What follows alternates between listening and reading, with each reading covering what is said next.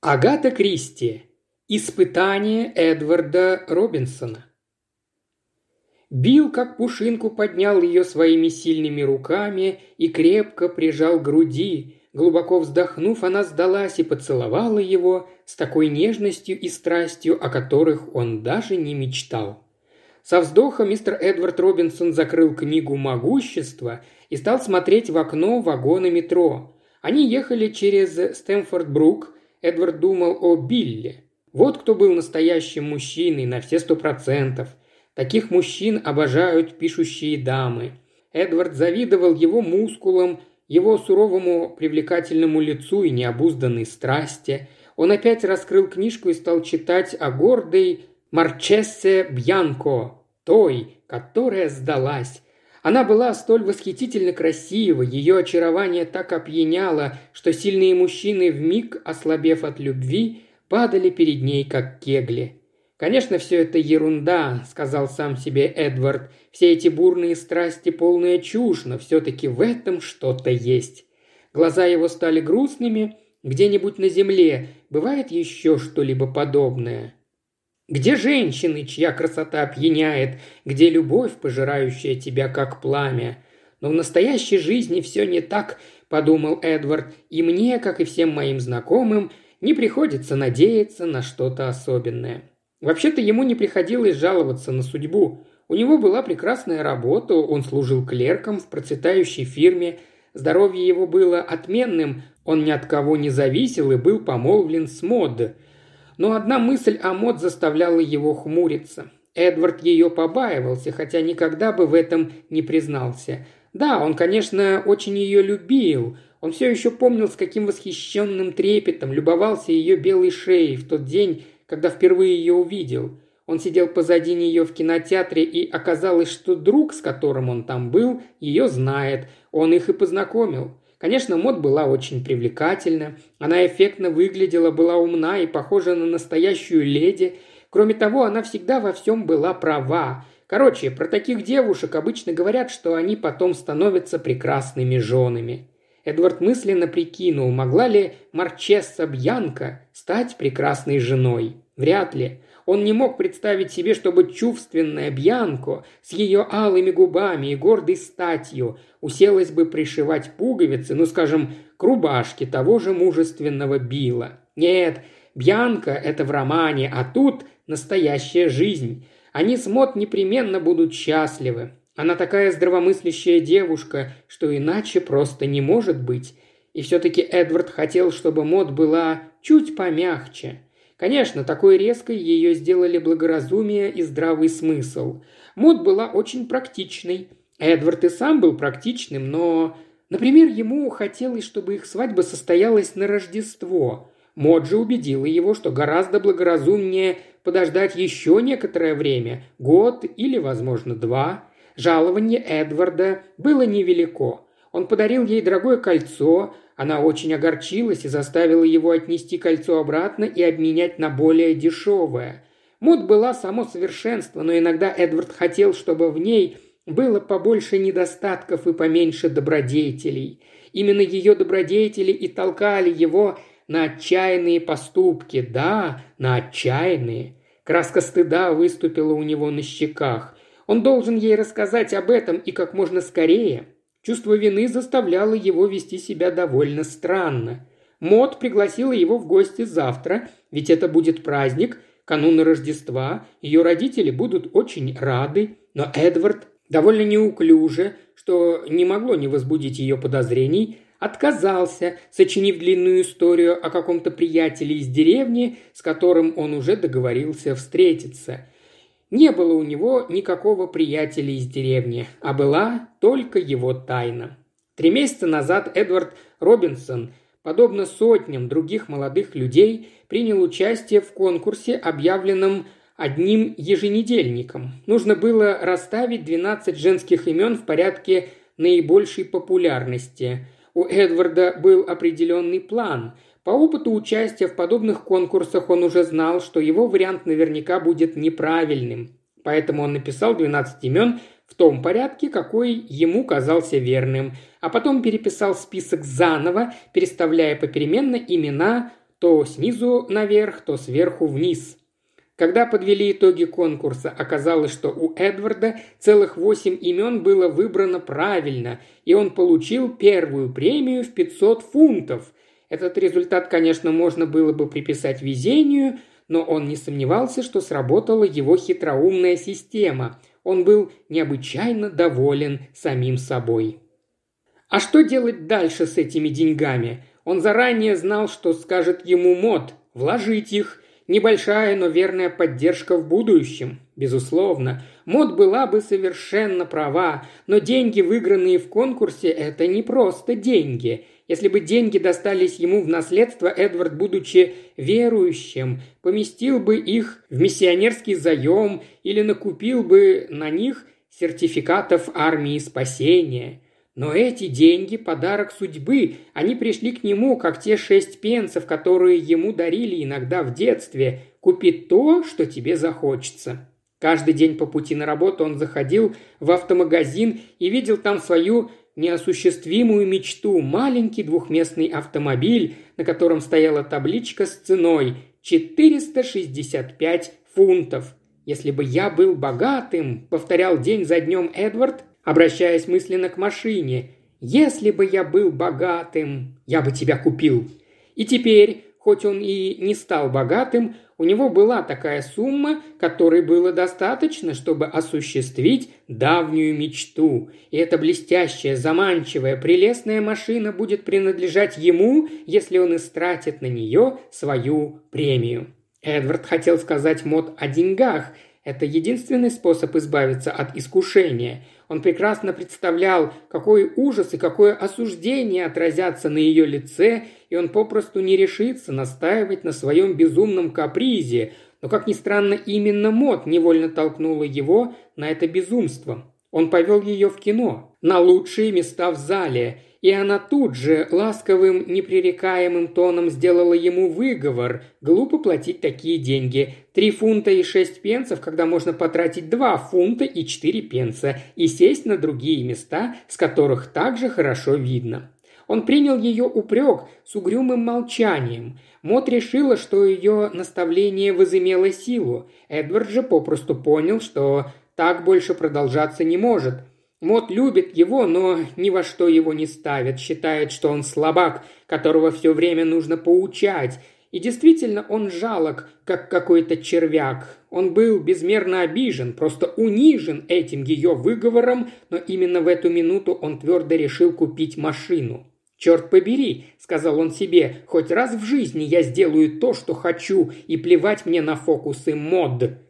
На следующее утро Эдвард вошел в этот стеклянный дворец, четырехколесные обитатели которого во всем своем великолепии переливались лаком и хромом, и с беззаботностью, поразившей его самого, купил облюбованную машину. Оказывается, это так просто – купить машину. И теперь она вот уже четыре дня принадлежала ему. Внешне он был совершенно спокоен, но душа его пела от восторга. И Эдвард еще не сказал Мот ни слова о ней – в течение всех четырех дней он ходил во время перерыва не в кафе, а к автоинструктору, учился водить свою чудесную машину и оказался способным учеником. Завтра, в канун Рождества, Эдвард собирался поехать в деревню.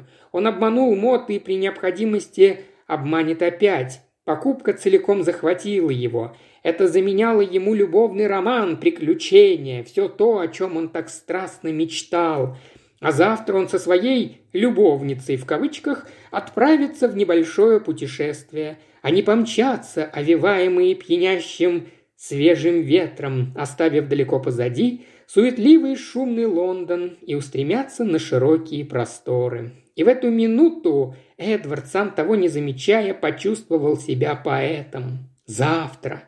Он посмотрел на книгу, которая была у него в руках «Могущество любви». Он рассмеялся и сунул ее в карман. Машина, алые губы Марчесы Бьянка и изумительная доблесть Билла, казалось, соединились для него в одно целое. Завтра. Погода всегда подводит тех, кто на нее рассчитывает, но и она благоволила к Эдварду. Она подарила ему день, о котором можно только мечтать. Морозный воздух, нежно-голубое небо и солнце желтое, как одуванчик. И в предвкушении какого-нибудь шикарного приключения, готовый на самое безрассудное озорство, Эдвард выехал из Лондона – Возле гайд-парка возникли некоторые трудности, а у моста Патни непредвиденные осложнения. Машина его заортачилась, вокруг послышался скрип тормозов, водители прям-таки засыпали его оскорблениями. Но ничего, успокаивал он себя, он же новичок, и вскоре выехал на широкую улицу, по которой прокатиться одно удовольствие. Но сегодня и здесь была небольшая пробка – Опьяненный своей властью над этим сверкающим созданием, Эдвард крутил руль, и настроение у него было прекрасное. Да, денек выдался замечательный. Он останавливался на ланч в старой гостинице, а потом еще, чтобы выпить чаю. Потом с неохотой повернул назад в Лондон, к мод, к неизбежным объяснениям и взаимным обвинениям. Эдвард подумал об этом и вздохнул. Ладно, завтра будь что будет, но сейчас еще сегодня. И что может быть приятнее? Он несся в темноте с зажженными фарами, освещавшими дорогу. Да, это было великолепно. Эдвард рассудил, что на обед времени у него уже не остается. В темноте вести машину было довольно сложно. Оказалось, что до Лондона ему добираться дольше, чем он предполагал – восемь часов он миновал Хинд-Хед и подъехал к холмам, которые назывались Девилс Панч Боул. Луна освещала выпавший два дня назад снег. Эдвард остановил машину и осмотрелся. Что, собственно, произойдет, если он не приедет в Лондон до полуночи? А может, он вообще туда никогда не вернется? Ему и тут совсем неплохо.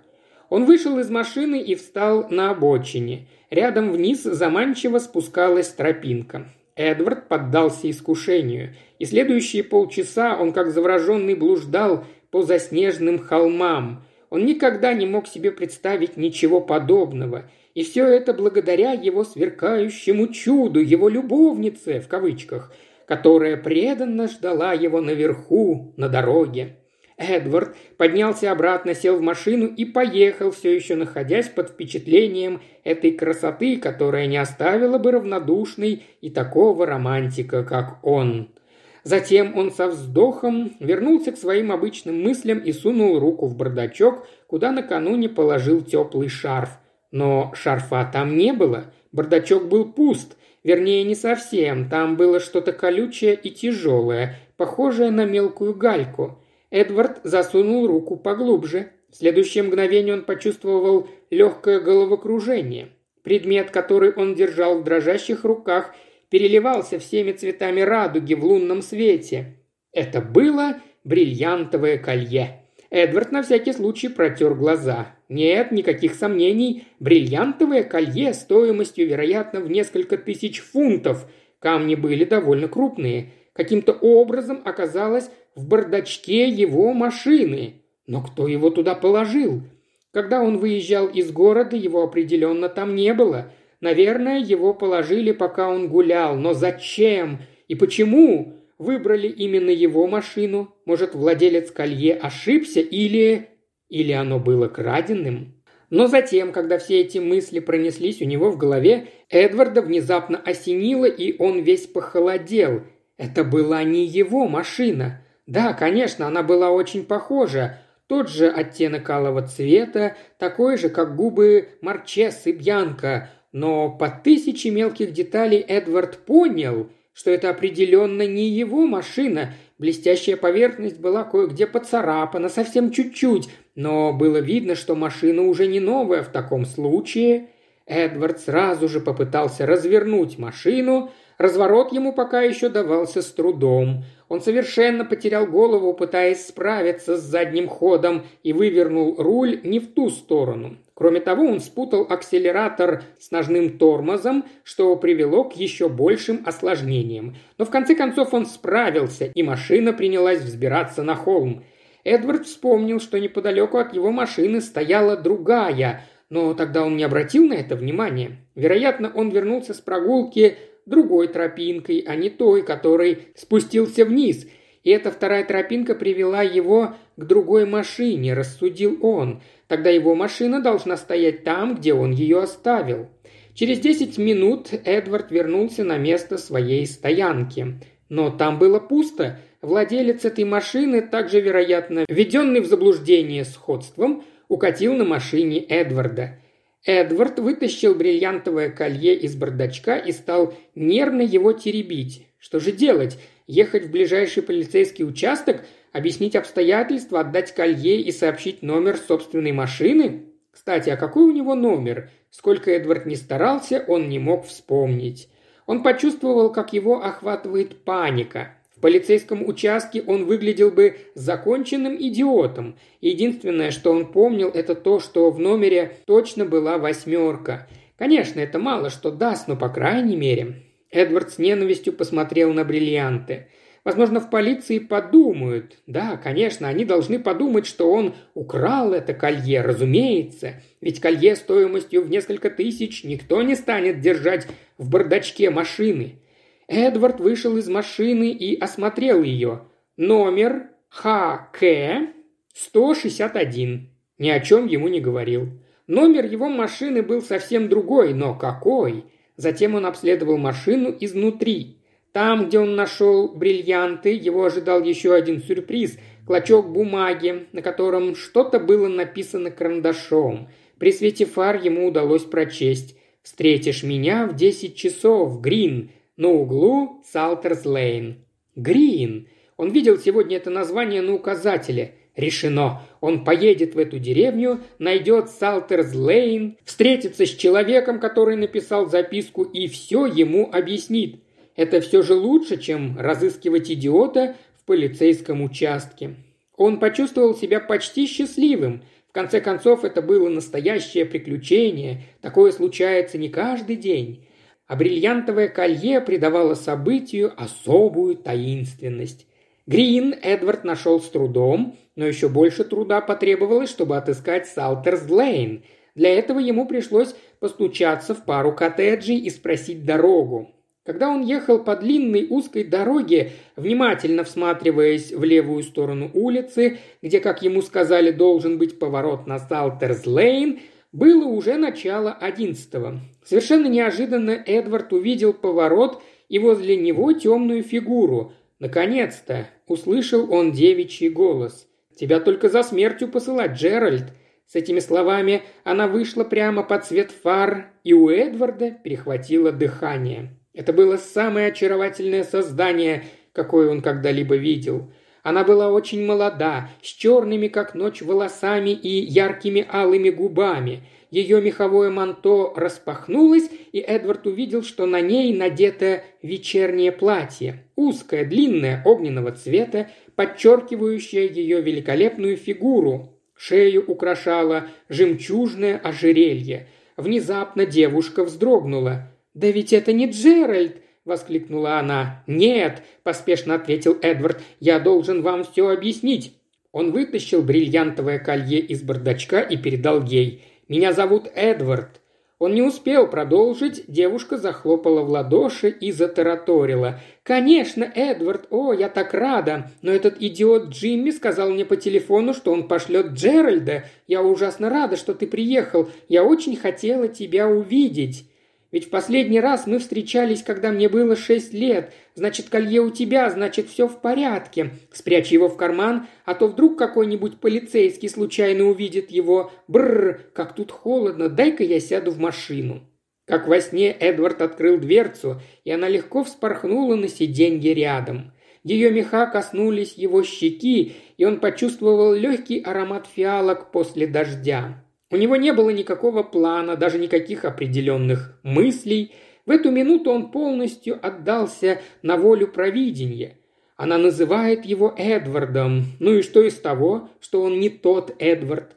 Она скоро поймет это, но сейчас пусть игра продолжается. Он нажал на сцепление, и машина забуксовала. Тут девушка засмеялась. Ее смех был таким же пленительным, как она сама.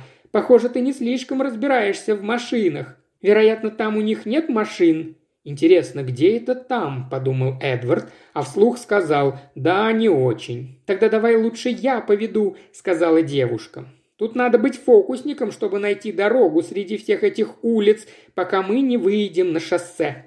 Он с удовольствием пересел на ее место, и теперь они с большой скоростью неслись в ночи, а Эдвард чувствовал, как его охватывает лихая беспечность. Она повернулась к нему. «Я люблю скорость, а ты? Знаешь, ты совершенно не похож на Джеральда. Никогда бы не сказала, что вы с ним братья. Я тебя представляла совсем другим». «Наверное», — сказал Эдвард. «Я совершенно обычный человек, ты это имела в виду?» «Необычный, а другой. Я не могу точно объяснить». «Как там старина Джимми? Наверное, его ужасно раздуло». «О, Джимми в полном порядке», — сказал Эдвард. Легко тебе так говорить, наверное. Не очень-то приятно, когда у тебя растянуто сухожилие на лодыжке. Он не рассказывал тебе всю эту историю?» «Ни слова. Я пребываю в полной неизвестности. Может быть, ты мне все объяснишь? О, все прошло как по маслу. Джимми вошел в парадную дверь, нарядившись в женское платье. Я подождала минуту или две, а затем пробралась к окну. Смотрю, горничная Агнес Лореллы достала платье, украшение, но вдруг снизу послышались громкие вопли. Это зажглась шутиха, и все побежали тушить огонь.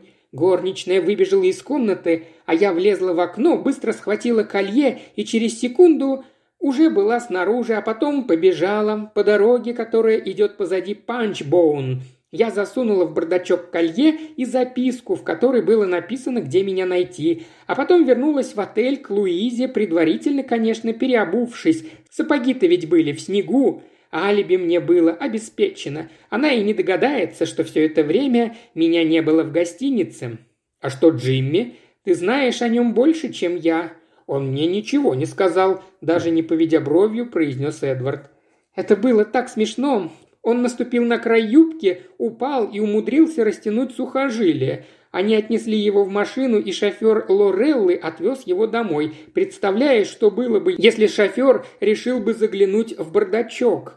Эдвард рассмеялся вместе с ней, но на самом деле ему было не до смеха. Теперь он более или менее был в курсе ситуации. Лорелла. Эта фамилия ему вроде бы знакома, так звали одну богатую женщину. Сидевшая рядом с ним девушка и еще какой-то неизвестный ему Джимми сговорились выкрасть у нее колье, и это им удалось.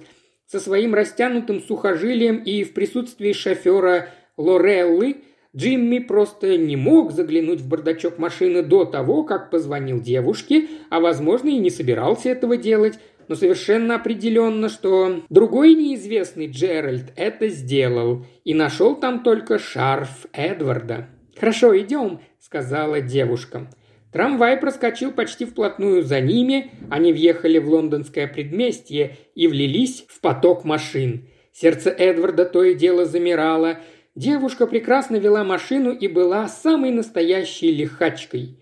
Минут через пятнадцать они подъехали к внушительному зданию, стоявшему в центре не менее внушительной площади. «Перед тем, как пойдем в Ритсон», — сказала девушка, — «я должна переодеться». «Ритсон?» – спросил Эдвард. Он с благоговением произнес название знаменитого ночного клуба. «Да, разве Джеральд тебе не говорил?» «Нет», – мрачно сказал Эдвард. «А как насчет меня?» Она нахмурила брови. «Они тебе ничего не сказали?» «Ладно, мы тебя сейчас оденем. Мы должны довести это до конца». Величавый дворецкий открыл дверь и посторонился, давая им пройти. «Вам звонил мистер Джеральд Чампнейс, ваша милость. Он очень хотел с вами поговорить, но не просил ничего передать». «Да уж, ему есть о чем с ней поговорить», – подумал Эдвард. «Ладно, была не была, теперь я хотя бы знаю свое полное имя – Эдвард Чампнейс. Но кто она? Дворецкий называет ее «Ваша милость», а для чего она тогда украла колье, карточные долги? В романах, которые он иногда читал, очаровательные титулованные героини всегда попадали в отчаянную ситуацию из-за карточных долгов.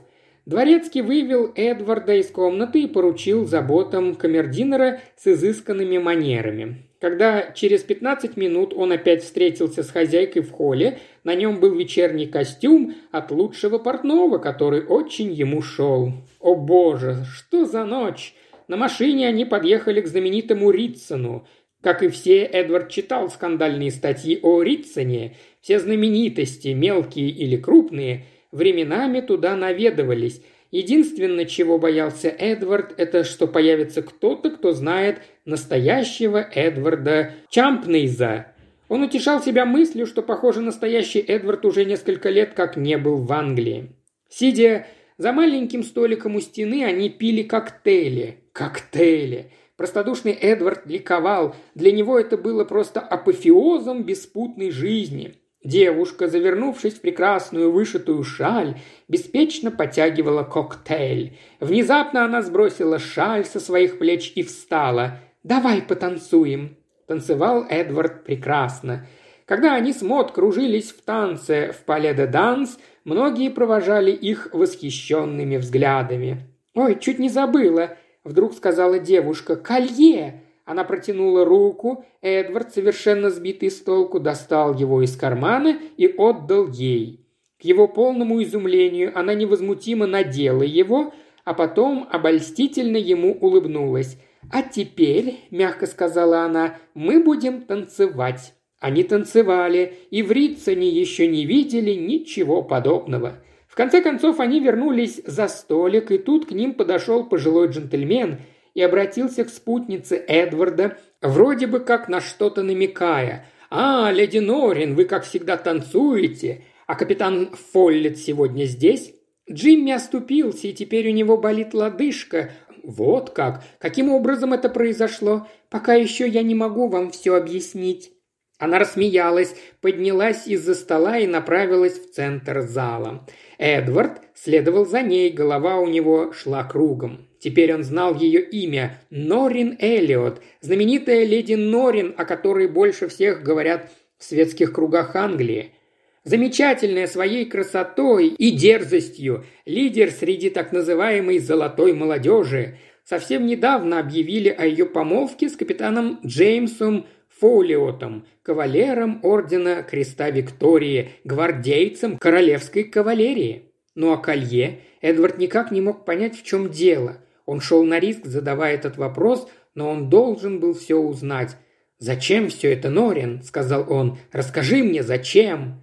Она мечтательно улыбнулась, взгляд ее был далеко, чары танца все еще владели ею. «Я думаю, тебе это будет трудно понять. Жизнь в последнее время такая скучная, все время одно и то же. Играть в «Найди клад», конечно, интересно, но надоедает. Настоящие кражи со взломом – это была моя идея. Вступительный взнос 50 фунтов, а потом все тянут жребий. Это третья кража. Джимми и мне выпало обокрасть Агнес Лореллу. Ты знаешь правила? Кража со взломом должна совершиться в течение трех дней после того, как вытянешь жребий, и краденое нужно носить по крайней мере час в людном месте, иначе на тебя налагают штраф в сто фунтов. Джимми ужасно не повезло, что он растянул лодыжку, но теперь все в порядке, мы сорвем банк». «Понимаю», — сказал Эдвард, облегченно вздыхая. «Понимаю». Внезапно Норин остановилась, завернувшись в шаль. «Отвези меня куда-нибудь вниз, к докам, куда-нибудь в злачное место, погоди!» Она сняла бриллианты с шеи. «Будет лучше, если ты опять их спрячешь. Не хватает только, чтобы меня из-за них укокошили». Они вышли на улицу. Машина стояла в маленьком переулке, узком и темном. Как только они свернули за угол, к ним подъехала другая машина, и из нее выскочил молодой человек. «Слава богу, Норин! Наконец-то я тебя нашел!» – вскричал он. «Черт побери, этот осел Джимми уехал на чужой машине, только Господу известно, где теперь бриллианты. Мы влипли в ужасную историю». Норин, непонимающе на него посмотрела. «Что ты имеешь в виду? Я получила бриллианты, а сейчас они у Эдварда». «У Эдварда?» «Да». И она указала на Эдварда, стоявшего рядом. «Кто уж влип в ужасную историю, так это я подумал Эдвард. «Десять против одного, что это братец Джеральд». Молодой человек уставился на него. «Что это значит?» – произнес он с угрозой. «Эдвард в Шотландии». «О!» – воскликнула девушка и пристально посмотрела на молодого человека. Она то краснела, то бледнела. «Так кто ты на самом деле?» – спросила она тихим голосом. «Значит, ты настоящий!» Она умолкла. Эдварду потребовалось несколько секунд, чтобы оценить ситуацию. В глазах девушки был страх, а может быть, восхищение. Должен ли он объяснять? Нет, нельзя быть таким банальным, надо довести игру до конца. Он церемонно поклонился. «Должен поблагодарить вас, мисс Норин», – произнес он, изображая великосветского щеголя, – «за изумительный вечер». Он бросил быстрый взгляд на машину, из которой только что вышел молодой человек – это его машина, и я хочу пожелать вам доброй ночи». Один быстрый рывок, и он был внутри, нога на сцеплении, машина рванулась вперед, Джеральд застыл словно парализованный, но девушка оказалась более проворной. Как только машина рванулась с места, она бросилась на перерез. Машина вильнула, наугад обогнув угол и остановилась. Норин, запыхавшись, подбежала к Эдварду. «Ты должен отдать его мне!» Ты должен отдать. Я обязана его возвратить Агнес Лорелли. Но не будь букой. Мы провели прекрасный вечер, мы танцевали. Мы же теперь друзья. Ты отдашь его мне, мне. Женщина, которая опьяняет вас своей красотой. Это была как раз такая женщина. К тому же Эдвард и сам очень хотел как-нибудь избавиться от колье, а тут само небо предоставило ему возможность сделать красивый жест. Он небрежно вынул колье из кармана и вложил в протянутые руки Норин. «Мы же друзья», — сказал он. «Ах!» — ее глаза засияли. И вдруг неожиданно она обняла его. На мгновение ее губы прижались к его губам. Когда она отпрянула, алая машина рванулась вперед.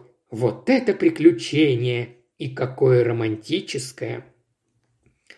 А в день Рождества Эдвард Робинсон ровно в полдень уверенно вошел в маленькую гостиную дома в Калафаме и по традиции пожелал всем счастливого Рождества. Мот, расставлявшая ветки астралиста, встретила его холодно. «Ну, хорошо провел время с этим своим деревенским другом?» – поинтересовалась она. «Послушай», – сказал Эдвард, – «я сказал тебе неправду. Я выиграл 500 фунтов и на эти деньги купил машину. Я ничего не сказал тебе, потому что знал, тебе это не понравится. Это во-первых. Я купил машину и точка. Во-вторых, я не собираюсь ждать ни год, ни два. Мои перспективы на будущее достаточно хорошие, и я хочу жениться на тебе в следующем месяце. Понятно?» «О!» – только и сказала Мот – Неужели это Эдвард говорит с ней таким волевым тоном? «Ну что?» – спросил Эдвард. «Да или нет?» Она как зачарованная взглянула на него. В ее глазах были страх и восхищение, и этот взгляд опьянял Эдварда. От материнской снисходительности, которая так его бесила, не осталось и следа. Именно так смотрела на него Норин прошлой ночью – но леди Норин была далеко, где-то на страницах экзотических романов, рядом с Марчессой Бьянко. А Мод была здесь, настоящая, и это была его женщина. «Да или нет?» – повторил он и сделал к ней шаг. «Да», – запинаясь, произнесла Мод, – «но, Эдвард, что с тобой произошло? Сегодня ты не похож на себя». «Да», – сказал Эдвард, – «просто в течение 24 часов я был мужчиной, а не растяпой, и, черт возьми, это пошло мне на пользу». Он сжал ее в своих объятиях почти так же крепко, как это делал Супермен Билл. «Ты любишь меня, Мот? Скажи мне, ты любишь меня?» «О, Эдвард!» – выдохнула Мот. «Я обожаю тебя!» Еще больше аудиокниг в исполнении Ильи Кривошеева на Boosty и ВКонтакте. Все ссылки в описании,